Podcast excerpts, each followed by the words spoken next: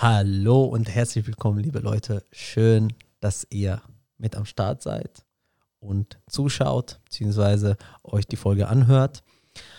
Ähm, ja, heute werden wir über eine, ein Thema sprechen, das, glaube ich, jeder von uns mal oder immer noch beschäftigt.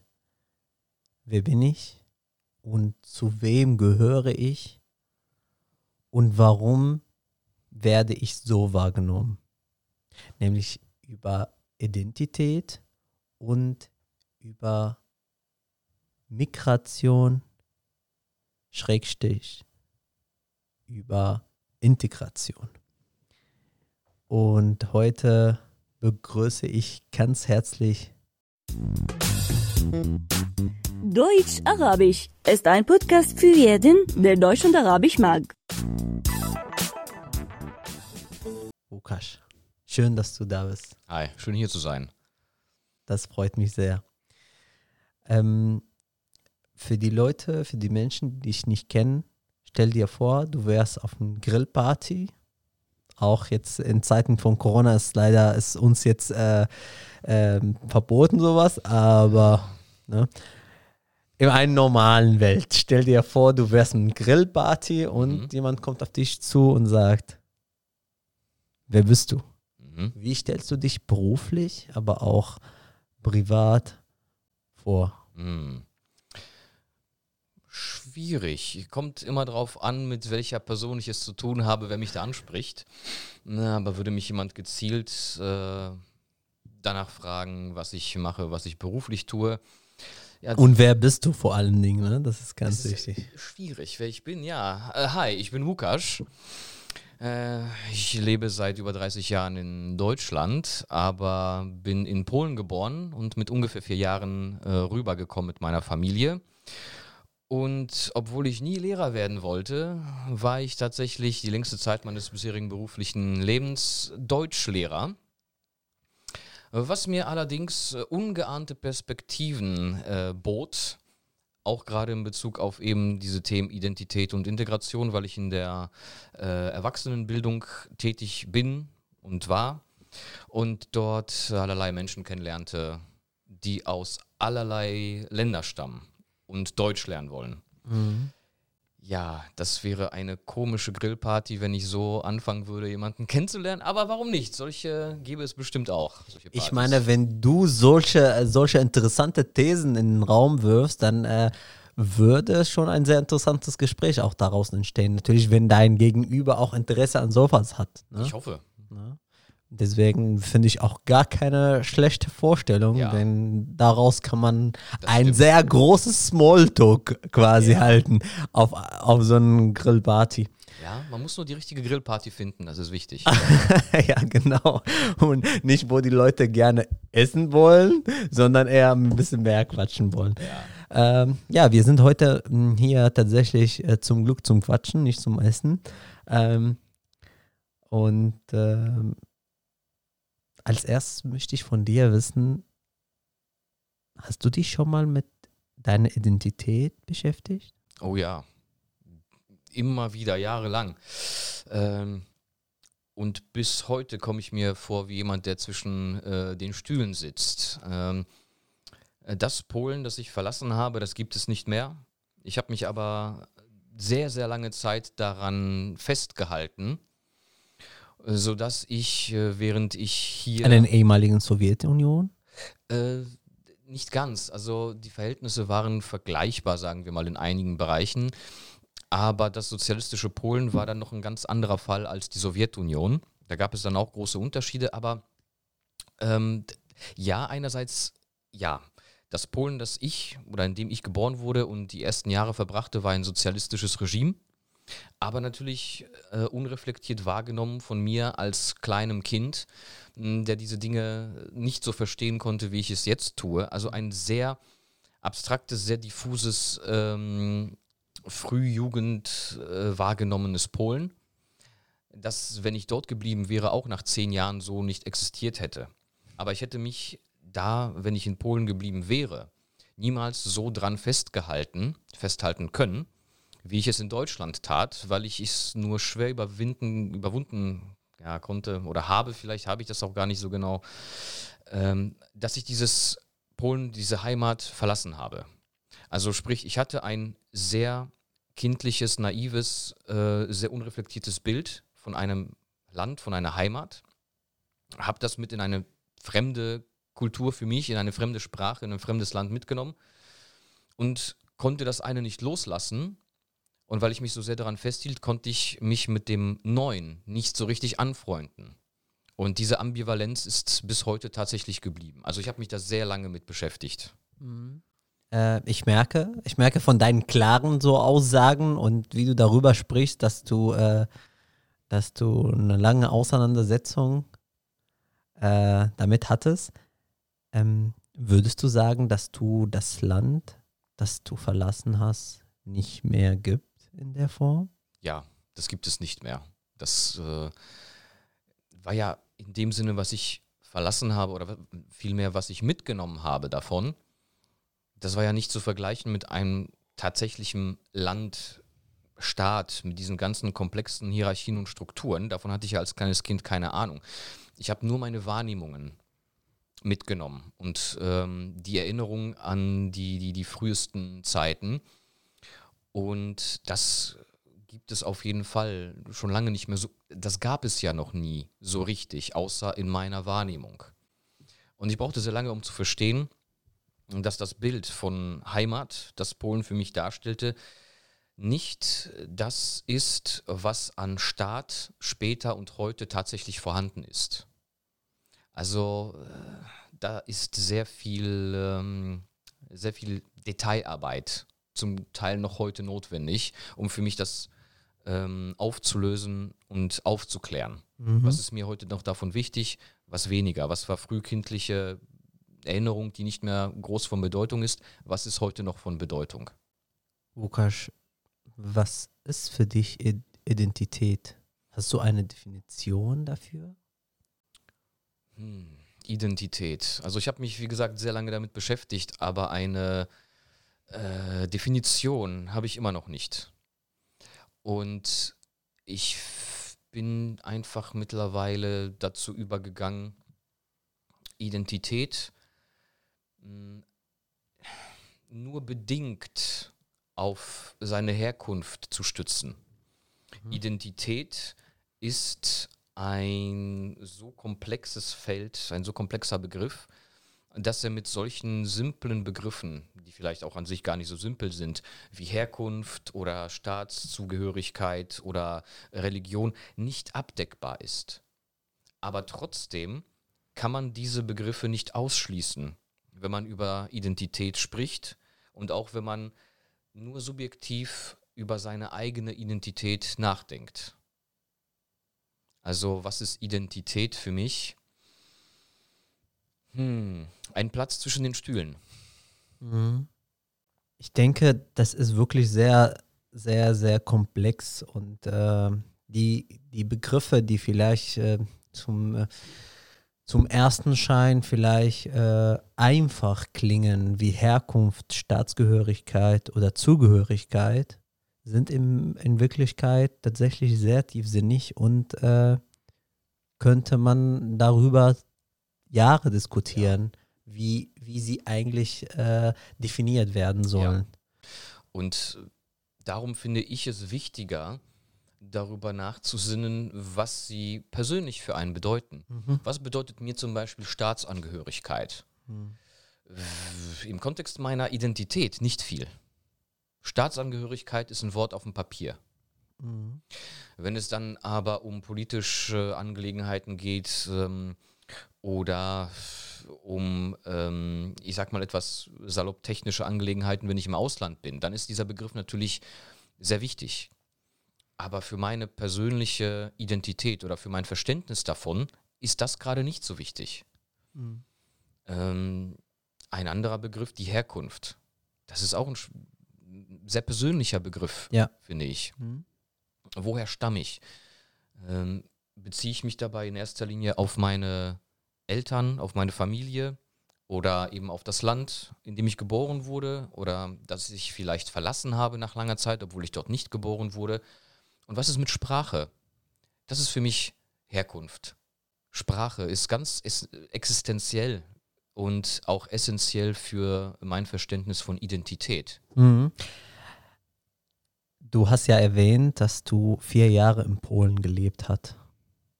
Das jetzt nicht mehr gibt.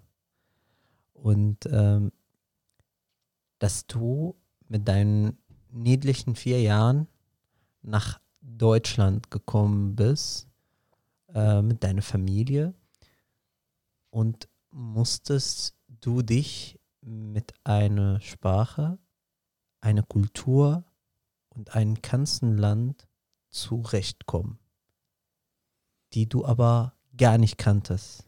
Und keiner hat dich darauf vorbereitet und gesagt, Lukas, wir fahren dahin und da ist so und so und so. Das hattest du alles nicht. Nein. Ähm, du als kleiner Junge und in den ersten Schuljahren, lassen wir es in Grundschule. Wie war für dich das? Schwierig, sehr schwierig. Äh, bis wir äh, die Wohnung bezogen, wo wir dann ähm, die längste Zeit in Deutschland verbrachten, äh, sind wir sehr, sehr viel umgezogen. Zwar schon in NRW und äh, in, insbesondere im Ruhrgebiet, aber das war sehr unstet. Und als wir dann endlich ähm, die langfristig feste Bleibe hatten und ich dann auch zur Schule ging, äh, da hatte ich weiterhin Schwierigkeiten, äh, mich dort irgendwo einzufinden. Also weniger sprachlich, obwohl auch das immer wieder Thema war, äh, obwohl ich dann auch als Kind sehr schnell Deutsch lernte. Fühlte ich mich aber sehr, sehr lange Zeit sehr außen vor, ähm, konnte mich nicht richtig äh, anbinden an niemanden, nicht an die Schule, nicht an dort, was dort passierte. War schwierig. Du jetzt als ähm, erwachsener Mensch, der schon jetzt über drei Dekaden in, in Deutschland lebt, wenn du zurück zum kleinen äh, zehnjährigen Lukas zurückgehen könntest, was fällt dir am meisten auf? Hm. Tja, dass es noch ein langer Weg werden würde. Und zwar vor allem in Bezug eben auf die vorhin genannten Begriffe Identität. Was jetzt ein Begriff ist, über den wir reden, war für den zehnjährigen Lukas ein großes Problem. Und äh, zwar eins, das er nicht so gut äh, in Worte fassen konnte, wie er es jetzt kann. Äh, ja, da würde ich sagen, ah, schwierig. Da muss der Junge noch ein bisschen durchhalten. Woran lag das? Familie, Schule, Stadt oder Freunde? Es war für mich einfach. Ausgrenzung? Das auch zum Teil tatsächlich ein, ein, ein bisschen von einigen dieser äh, Sachen. Also, mich hat das sehr verstört, diese Erfahrung der Migration, nennen wir es mal ganz allgemein. Und das hat mich dann in meiner Kindheit in Deutschland sehr geprägt. Und äh, immer wieder kam es dann auch mal zu Schwierigkeiten, zu Auseinandersetzungen mit anderen Schülern, äh, weil ich äh, von woanders her kam, weil ich Pole war, weil ich noch eine andere Sprache spreche. Es war jetzt nicht unbedingt äh, das prägende Stigma meiner Kindheit, aber es kam vor und zwar oft genug, dass sich das auch eingeprägt hat das hat diese ganze Auseinandersetzung mit Identität, mit Herkunft und mit Hier und Jetzt sein sehr erschwert. Mhm. Also das hat mich sehr, sehr zurückgeworfen, ist vielleicht hart formuliert, aber es hat mich doch ziemlich ausgebremst in den ersten Jahren. Mhm. Was die zum Beispiel äh, soziale Entwicklung angeht, die ähm, Knüpfung von Freundschaften das war lange Zeit schwierig. Und ich erinnere mich auch immer wieder an ähm, Problemen, die ich zumindest als solche empfand, weil mir bestimmte Wörter noch fehlten, äh, weil ich nicht wusste, wie man das genau sagt. Obwohl sich das dann irgendwann dann auch geregelt hat, blieb aber dieses Gefühl, das dann auch noch verstärkt wurde von den Problemen, äh, vor allem sprachlicher Art, die die Eltern hatten. Mhm. Obwohl ich diese Probleme irgendwann ablegen konnte, blieb dieses Gefühl auch durch die Eltern immer wieder lebendig, auch in mir. Eltern, ein sehr, sehr gutes Stichwort. Was hat die Familie gemacht? Also sprich unsere aller, aller, aller wichtigsten Bezugpersonen in Kindheit, nämlich Mama und Papa. Was haben sie gemacht oder was haben sie eben nicht gemacht, dass du dich so quasi nicht mehr abgehalten fühlst oder dass du dich doch mehr abgehalten fühlst? Meine Eltern waren überfordert mit der Situation, in der ich war, weil sie auch immer wieder mit der Situation, in der sie selbst steckten als Erwachsene in einem fremden Land, schon oft überfordert waren. Und sie konnten sich nur sehr schlecht bis gar nicht stellenweise an die neue Situation wirklich gut anpassen und irgendwann wurde das der Familie auch zum Verhängnis. Also das waren Probleme, die dann mit der Migration äh, begannen, nie wirklich aufgelöst wurden, nie gelöst wurden, sodass sie gedeihten und gedeihten, diese Probleme, und irgendwann noch viel mächtiger zurückschlugen, als, ähm, als sie es hätten tun können, wenn man von vornherein äh, mit ihnen anders umgegangen wäre. Mit ihnen. Mit den Problemen. Ja, mit den Problemen und ich glaube auch mit den Eltern, mit diesen Personen, die zu diesem Land gekommen sind. Ja. Woran liegt das? Hm, das habe ich, das habe ich nie so ganz verstanden. Andererseits, wenn ich jetzt so darüber nachdenke, vielleicht verstehe ich das sogar relativ gut, denn ich habe mich ja auch sehr festgehalten an dem, was ich mitgenommen habe, mitgebracht habe aus Polen, obwohl ich ein äh, kleines Kind war und noch nicht so viel mitzunehmen hatte im Vergleich zu meinen Eltern, habe ich mich aber schon sehr daran festgehalten, geradezu krampfhaft. Wie muss das erst für Sie gewesen sein, die so viel mehr zurücklassen mussten und äh, so viel mehr doch festhalten wollten als ich. Wie schwierig war es dann für meine Eltern erst loszulassen und sich auf das Neue einzustellen? Wahrscheinlich um einiges schwieriger. Hm. Ähm, was wirst du jetzt im Nachhinein anders gemacht haben wollen? Hm. Ja. Gerade in Bezug auf deine Eltern. Was hättest du deinen Eltern eher mehr, besser gewünscht, damit sie diese ganz, ganz, ganz große Hürde überwinden können? Hm. Mehr Mut zum Loslassen, mehr Mut zum sich stellen der Situation, die jetzt auf einmal da war. Hm, ich kann das noch nicht besser beschreiben.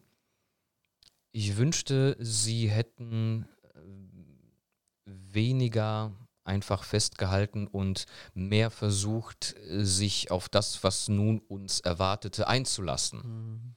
und neue Möglichkeiten, neue Wege auszuprobieren, zu finden.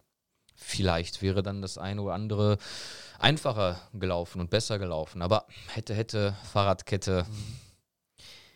Du als kleiner Junge oder lassen wir ein bisschen äh, temporär weiter in der Zeit äh, voranschreiten und äh, in der Pubertät, wo äh, das Testosteron in die Hohe schießt mhm. und äh, damit auch äh, sehr viel im Kopf umstellt und äh, man will die ganze Welt erobern und äh, aber auch sich mit sehr vielen Problemen beschäftigen muss, gerade auch äh, für jemanden äh, wie dich und seinen Hintergrund, Background und so. Ähm, hast du dich in dieser Zeit hier in diesem Land diskriminiert diskriminiert gefühlt, ausgegrenzt, ausgegrenzt gefühlt? Ja, aber das lag weniger an meiner Herkunft in diesem Falle. Äh, ich war, äh, wie soll ich das formulieren?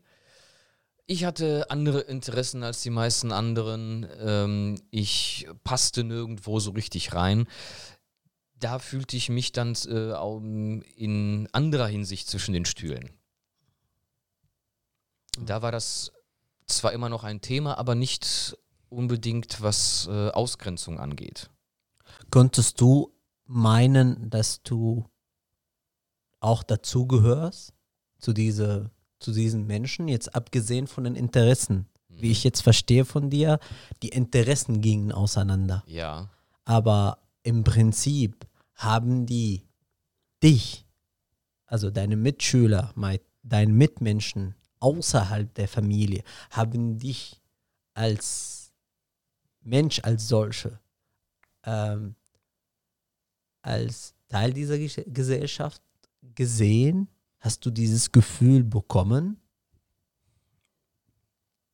Nicht unbedingt. Allerdings ähm, kann ich jetzt schwer nachvollziehen, ob das einfach immer noch dasselbe Gefühl von noch früher war, das einfach in die Verlängerung ging, Mhm.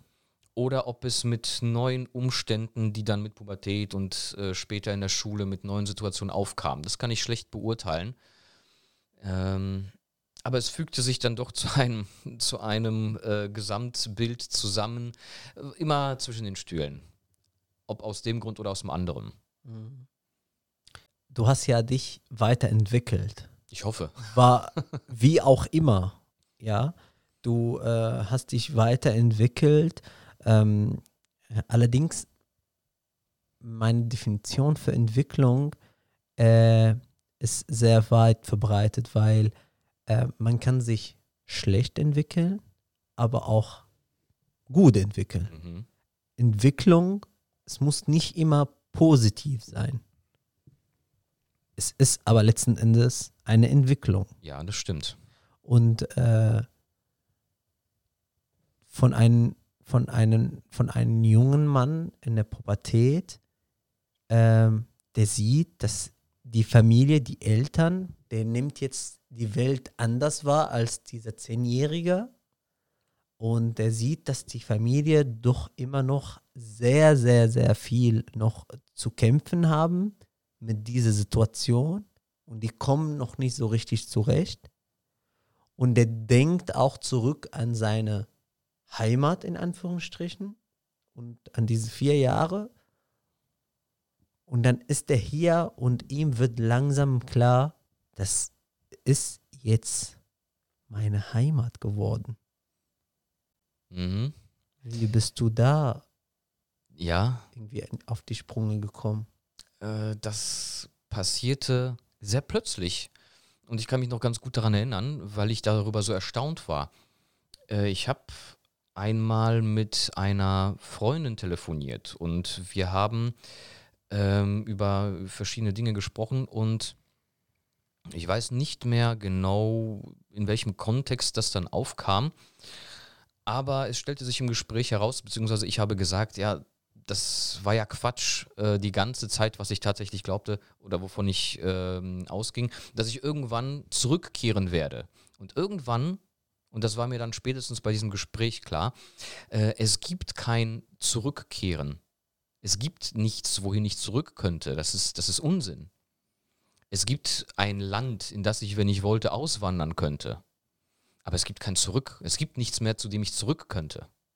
Und dann war sie auch sehr verdutzt und sagte mir, erstaunlich, bei dir hieß das doch immer so, eigentlich ist es nur eine Frage von Zeit und ähm, besser gestern als morgen.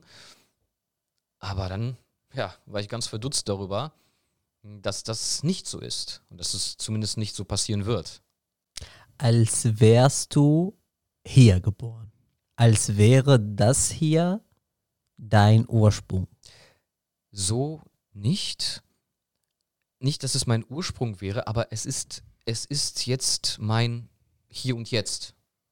Es gibt kein, kein Ursprung, zu dem ich zurück kann. Und dort, wo ich bin, das ist auch nicht mein Ursprung. Aber jetzt bin ich hier und dieses hier ist ebenso Teil geworden von mir wie das, was ich für meine Herkunft hielt. Nur die Gewichtung, nur die Proportionen haben sich verändert. Mhm. Das löste leider mein Problem von zwischen den Stühlen nicht. Aber die jeweils einzelnen Stühle wurden dann für sich ein bisschen bequemer. Okay. Ja, sehr schön beschrieben, würde ich sagen. Ähm, Lukas,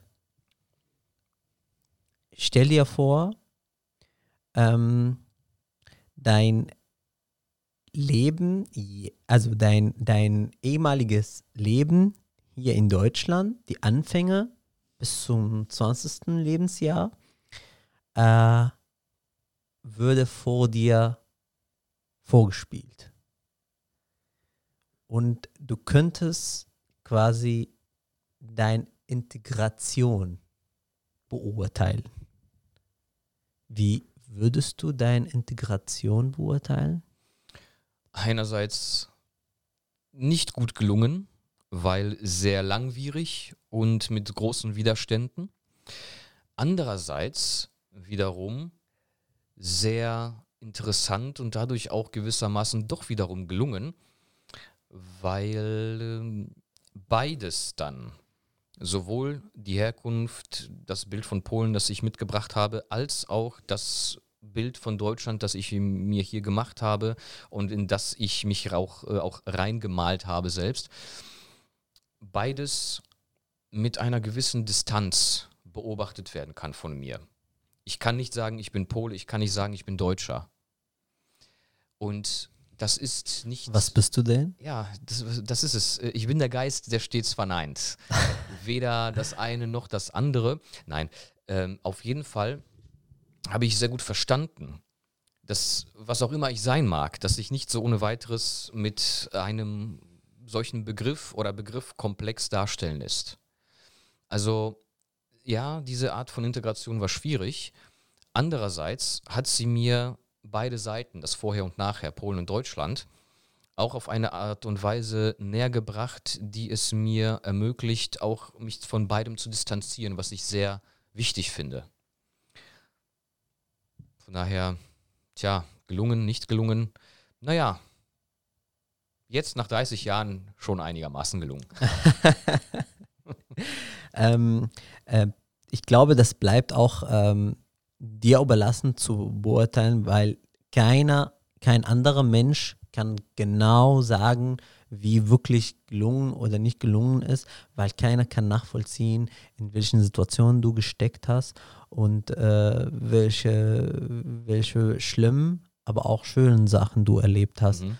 Und äh, weil diese alle, all diese Erfahrungen haben dich zu diesem Menschen gemacht, der du jetzt bist. Ja, das stimmt. Und ich kann mir aus besten, äh, ich kann mir aus beidem das Beste herauspicken. Das Sehr meinte ich, das, das ist etwas, was die Distanz, äh, was eine gesunde Distanz leisten kann. Man muss nicht alles von beiden aufnehmen. Man hat durchaus die Wahl. Mhm. Und das ist sehr schön. Und dann, dann kann man sich auch in beiden zurechtfinden und ähm, in beidem das anerkennen, was gut ist. Du hast vorhin sehr schön gesagt, ähm, ich bin weder Deutsch noch Pol Polnisch. Irgendwie so zwischen den Zeilen. Mhm. Ähm, wenn wir das Ganze auf die Zugehörigkeit jetzt beziehen, ähm, muss man zu einer Gruppe gehören, um sich irgendetwas zu nennen? Hm. Ich gehöre zu Wassermelonen Mhm. oder zu, äh, was weiß ich, Ja. Piraten oder was auch immer. Das scheint ein sehr wichtiges Bedürfnis des Menschen zu sein, sich zu einer Gruppe zugehörig zu fühlen. Und das ist auch in, in entsprechender ähm, ähm, Literatur aus der Psychologie, aus der Sozialwissenschaft, aus vielen anderen Bereichen auch immer wieder Thema und auch nicht ähm, herauszudenken. Und zugleich aber sind wir Individuen und sind es dieser Individualität oder zumindest diesem Potenzial von Individualität auch schuldig, es zu entwickeln und äh, zu, ähm, ja, wie soll ich das formulieren? Auch dieser Individualität einfach Rechnung zu tragen. Und das ist nun die schwierige Frage. Wo ist das äh, rechte Maß? Wo ist das gute Verhältnis von beiden? Von Zugehörigkeit und von Individualität. Und es gab Fälle von Menschen, die haben gesagt, nein, weder noch. Die sind staatenlos, die wollen mit keiner Gruppe etwas zu tun haben, sie sind Individualisten. Und es gibt Menschen, die sich in einer Gruppe völlig auflösen und äh, ihnen macht es Angst, sich äh, individuell zu verhalten. Schwierig.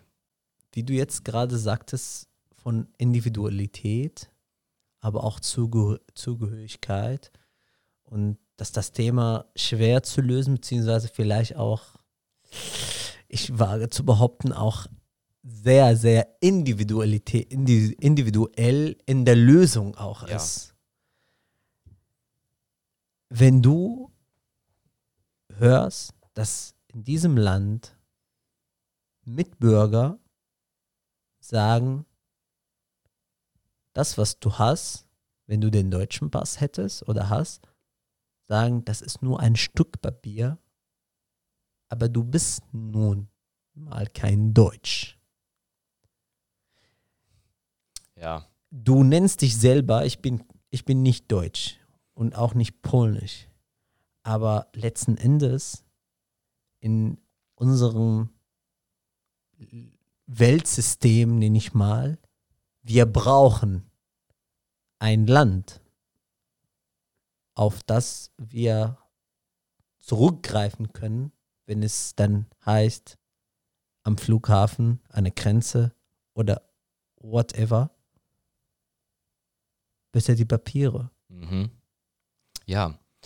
Äh, und das ist aber etwas, was ich im Zugehörigkeitskontext als eine in Anführungsstrichen technische Angelegenheit betrachte. Die Vorteile, äh, die eine, eine Zugehörigkeit zu einer Gruppe bringt, ist völlig nachvollziehbar und das ist auch ganz natürlich. Ähm, Gemeinschaften bilden, das gehört zu Menschen. Nur, und, und zwar dieses äh, Bilden von Gemeinschaften, um daraus Vorteile für alle zugänglich zu machen, die an dieser Gesellschaft teilhaben. Das ist wichtig und das ist richtig.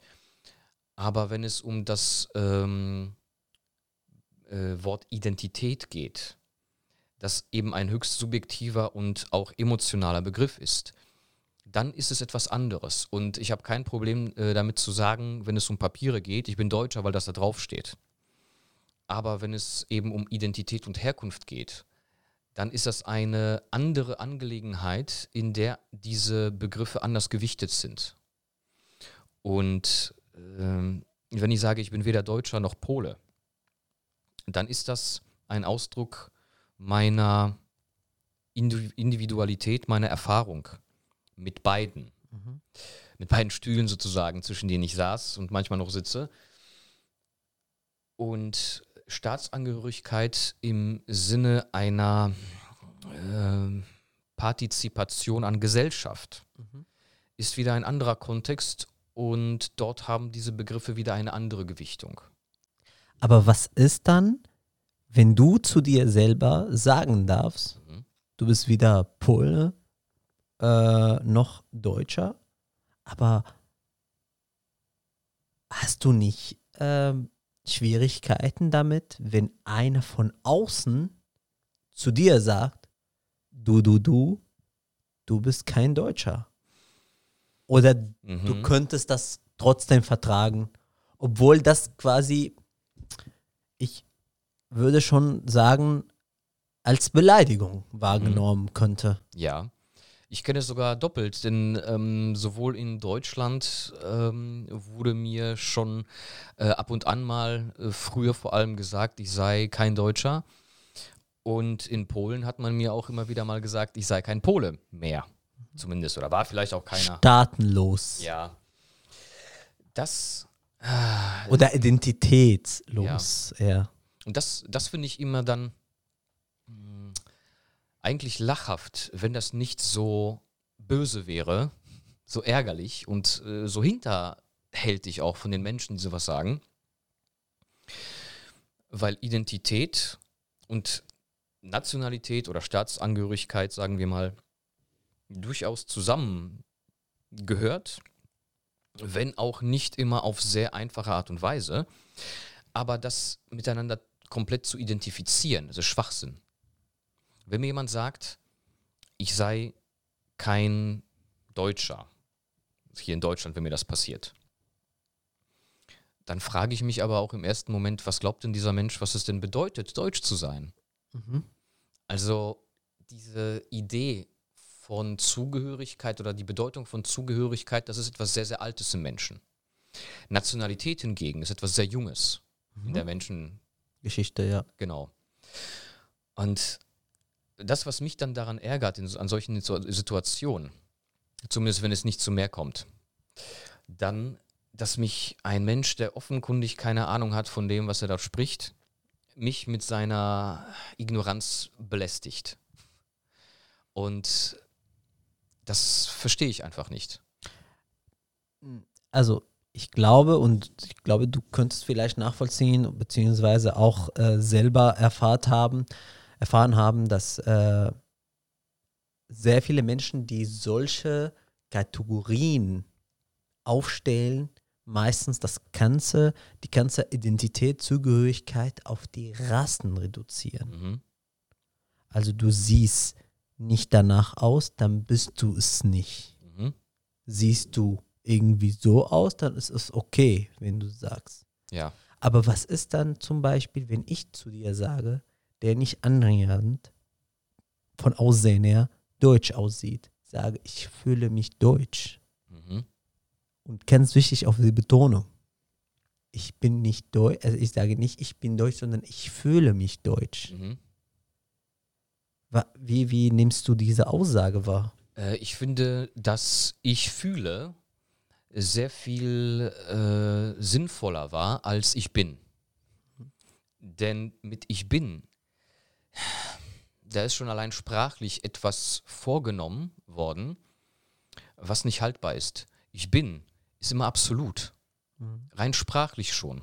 Ich bin Mensch, ich bin Mann, ich bin dies, ich bin jenes. Aber das ist äh, so starr, dass es für den Menschen einfach nicht stimmt. Entweder man akzeptiert, dass es sehr, sehr, sehr, sehr viele Ich Bins gibt, Mhm. Oder man lässt das einfach sein und geht über zu Ich fühle. Das finde ich sehr viel nachvollziehbarer, weil ich fühle diesem Ambivalenten, diesem zwischen den Stühlen viel näher kommt. Wenn ich sage, ich bin zwischen den Stühlen, dann ist das eine, wie ich finde, ganz andere Aussage als äh, ich sitze mal auf dem, ich sitze mal auf dem und ich sitze auch mal dazwischen. Ich sitze, ich fühle, das ist etwas Aktives, das ist etwas, was man tut. Mhm. Und ich bin, naja, Mhm. das ist es nicht. Und es gibt im engem Sinne, wie ich finde, kein solches absolutes Ich bin. Ich bin dies oder ich bin jenes. Das sind Etiketten. Und kein Mensch ist so, kein Menschenleben ist so starr, dass man das mit so einfachen, wenigen Etiketten umspannen kann. Was ist für dich Deutsch? Vor allem die Sprache. Was dann aber auch wieder problematisch wird, weil es ja auch andere Länder gibt, in denen Deutsch gesprochen wird als Amtssprache. Für mich ist Deutsch das, was ich hier wahrnehme. Und das ist vieles. Und Polnisch ist für mich etwas, was ich in Polen wahrnehme, wenn ich dort bin und mich damit beschäftige. Was nimmst du in Deutschland wahr?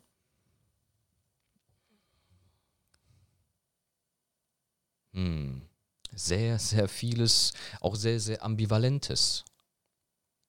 Und auch eben die Tatsache, dass dieser Begriff nicht so starr ist, wie er von vielen benutzt wird. Es gibt mittlerweile, das gab es ja auch schon lange, sehr viele Menschen aus ähm, sehr unterschiedlichen Ländern, die hier Wurzeln geschlagen haben und die hier äh, Familien gründeten und deren Familien hier weiterhin leben. Und das ist zum Beispiel für mich Deutsch. Ein Deutsch-Türke zum Beispiel. Aber auch ähm, eine Person mit äh, so einem schönen Namen wie Müller oder Grimm oder Meyer, äh, deren Familien seit vielen Generationen an einem und demselben Ort leben. Diese Ambivalenz, Mhm. das ist auch sehr deutsch für mich. Ja. Wenn wir jetzt das Ganze auf unsere jetziges Leben äh, beziehen, beziehungsweise ähm, gerade weil du ja ähm, schon, wie du anfangs äh, gesagt hast, sehr viel Erfahrung mit Migranten, Zuwanderer, Neuankömmlinge aus aller Welt sozusagen hast. Und du mit deinen Erfahrungen, du deine private, persönliche Erfahrungen, was hat sich verändert in der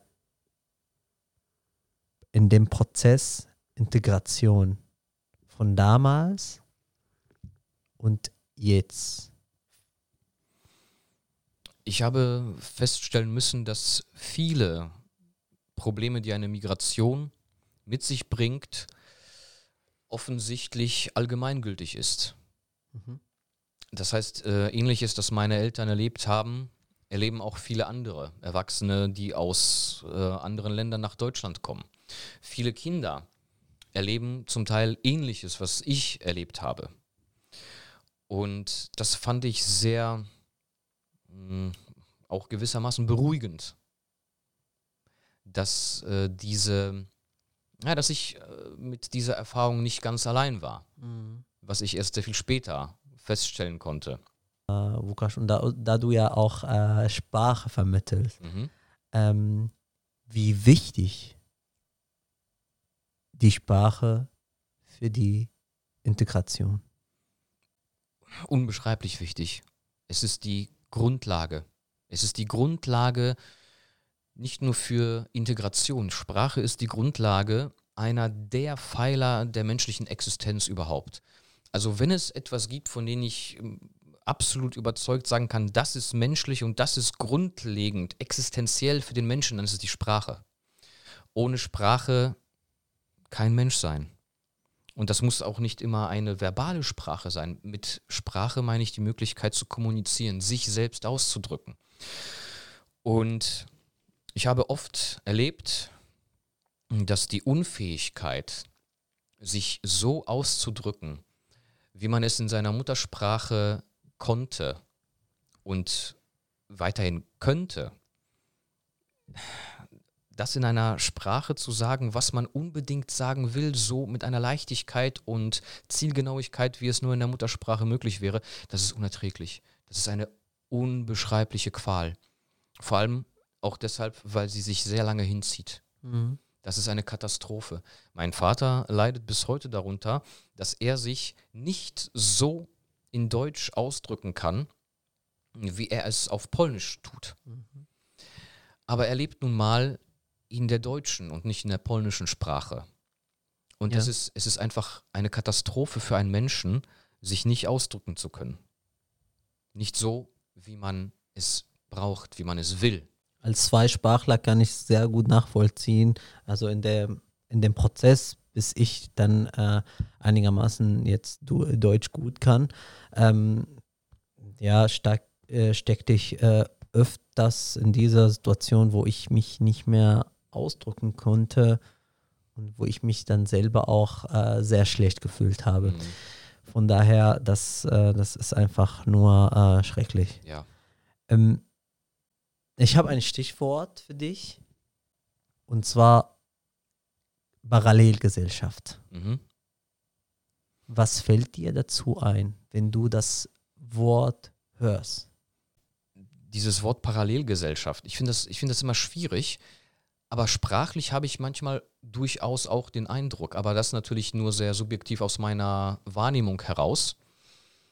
Mir scheint, für manche Sprachgruppen ist es vielleicht einfacher, Deutsch zu lernen, aber das ist so eine sehr, sehr hypothetische Aussage. Mhm. Ich frage mich bis heute, woran liegt das, dass obwohl äh, Russisch lange Zeit die größte Minderheitensprache in Deutschland war, ich und viele andere Bis jetzt, bis jetzt immer noch. ist es immer noch so. Ja. Ja, Mhm. Da, da bin ich nicht auf dem, äh, auf dem Laufenden. Äh, man, man bekommt das aber nicht mit. Also ich war sehr erstaunt darüber, dass das lange Zeit die Nummer, ja, bis jetzt äh, die, die Nummer 1 äh, Minderheitensprache ist. Erstaunlich. Und ich frage mich bis heute, wie kommt das? Mhm. Und ich habe äh, da in bisher nur sehr oberflächlichen Recherchen verschiedene Anhaltspunkte oder Ideen zumindest gefunden. Aber das ist so schwierig, das herauszustellen. Wie, wie kommt das? Denkst du, dass das jetzt nochmal nach der Flüchtlingswelle 2013, von 2013 bis 2016 und äh, die Menschen, die nach Deutschland gekommen sind, auch eine Parallelgesellschaft bilden werden? Oder ist das doch noch zu retten? Das sind jetzt schon ein paar Jahre her. Ich denke, um bei den Worten zu bleiben, es ist zu retten. Mhm. Ähm, das, also zum Beispiel, als sich, soweit ich weiß, die ähm, türkischen Gastarbeiter in Deutschland niederließen, gab es nun mal auch einfach sehr, sehr viel weniger Möglichkeiten, sich zu integrieren. Es gab viel, viel weniger Angebote, weil auch der Staat nicht daran dachte, äh, dass die Gastarbeiter bleiben. Und die Gastarbeiter überwiegend auch nicht. Nein. Mhm. Das heißt, es wurden auch keine Möglichkeiten bereitgestellt.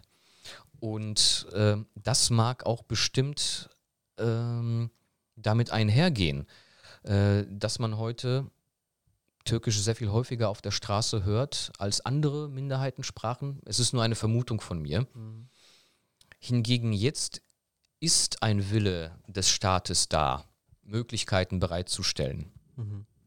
Und äh, wie wir gesagt haben, es werden ja auch Gelder zur Verfügung gestellt.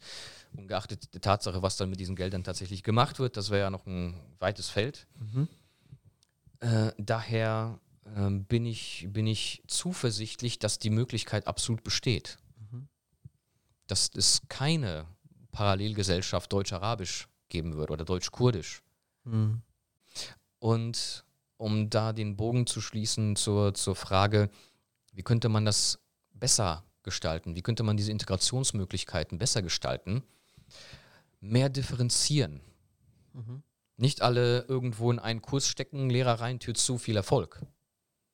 Sondern wirklich viel, viel gezielter schauen, was sind das für Menschen? Welchen Hintergrund haben sie? Und ich meine damit jetzt nicht den Migrationshintergrund. Und dann, Deren, deren eigenen Geschichten meinst ganz du? genau, Mhm. Und dann fällt einem sehr viel einfacher auf, das sind ja ganz normale Menschen. Es ist ja auch nicht so, dass es in Deutschland keine Analphabeten gäbe, die als Deutsche geboren wurden. Mhm. Es gibt immer noch sehr, sehr viele technische Analphabeten, die deutsch sind und deren Familien schon seit Generationen deutsch waren. Und das ist dann genau dasselbe Problem, das diese Menschen haben, wie ähm, Analphabeten, die nach Deutschland eingereist sind, neu. Mhm. Ganz normale Menschen mit ganz normalen Problemen, die viele andere auch haben. Ja. Und was würdest du sagen dann zu Stichwort ist Religion limitierend? Äh, das hängt davon ab, wie der Mensch sie auslegt. Der Mensch, äh, der kann etwas noch so Schönes limitierend auslegen und umsetzen. Und ich habe das sowohl äh, im Christentum erlebt, also meine Erziehung war polnisch-katholisch, nennen wir es mal. Und ich habe da auch sehr lange festgehalten daran, als Teil meiner Identität.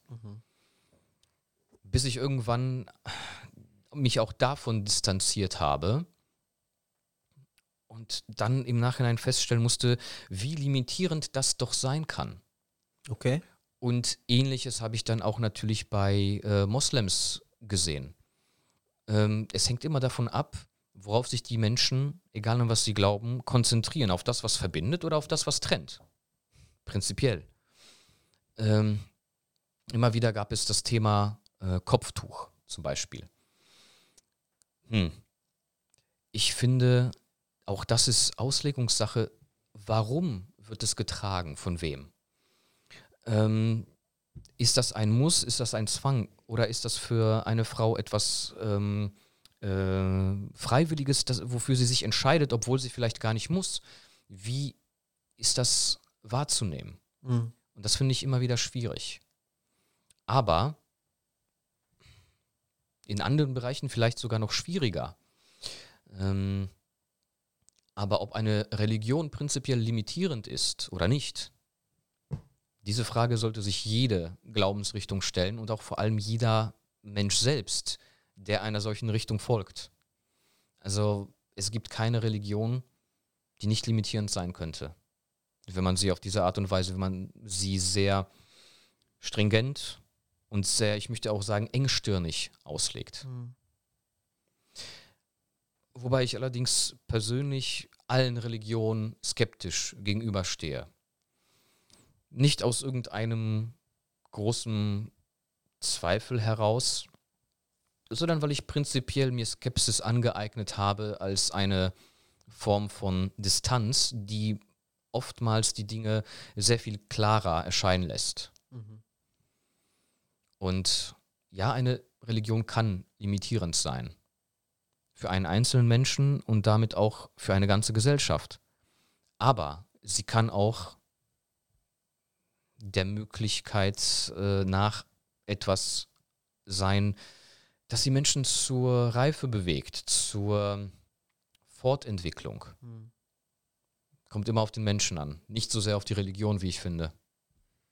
Vielen Dank, vielen Dank. Ähm, ich denke, äh, in dem Gespräch gibt es sehr viel zum Nachdenken und äh, wie, ähm, wie ich jetzt wahr, äh, wahrnehme und wahrgenommen habe, ähm, es gibt Thesen, die du jetzt in den Raum geworfen hast, die wirklich ähm, äh, sehr ähm, real realitätsnah sind, aber auch aus der Praxis und äh, aus deiner Erfahrung, äh, die man durchaus durch den Kopf gehen lassen soll. Ich bedanke mich ganz herzlich bei dir, Lukas, Gerne. für dein ehrliches, authentisches äh, ja, Auftreten. Und ähm, ähm, bevor wir die äh, Folge äh, beenden, äh, möchte ich dir drei persönliche Fragen stellen. Ähm, und äh, zwar, wie beschreibst du dich in fünf Worten? Fünf Eigenschaften von dir. Hm. Hm. Naja, ich denke, da reicht eins, das wäre das treffendste widersprüchlich.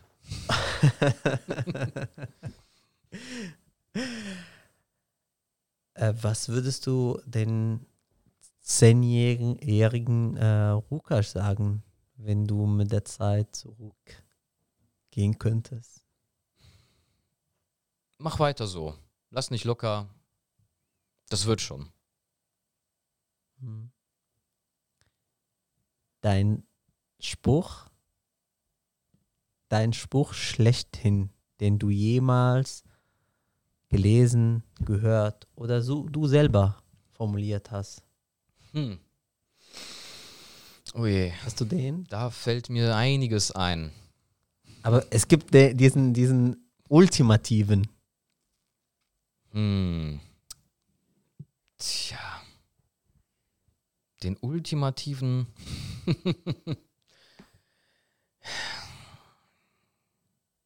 ja. Ich denke, den habe ich schon vorhin genannt. Ich bin der Geist, der stets verneint. Mhm. Am Ende des Gesprächs äh, mag ich immer das magische Handy meine Gäste geben. Durch das du eine SMS an alle Menschen da draußen schicken kannst. Abgesehen von der Identität, Mhm. Zugehörigkeit, Hautfarbe, Sprache oder sonst was. Mhm. Diese SMS wird ankommen Hm. mit einem Satz. Mhm. Was würdest du alle Menschen da draußen schreiben? Hi Leute, ich bin's. Entspannt euch, nehmt das nicht so ernst. In dem Sinne, entspannt euch, Leute. Denkt ein bisschen darüber nach. Und es ist immer eine Auslegungssache. Ich hoffe, dass die Folge euch gefallen hat. Lasst gerne eure Kommentare da. Äh, liken, kommentieren, ihr wisst. Und in dem Sinne sage ich, Peace. Das war's schon wieder mit Deutsch-Arabisch. Bis bald. كان معكم عامر في عربي ألماني استنونا بالحلقات الجاية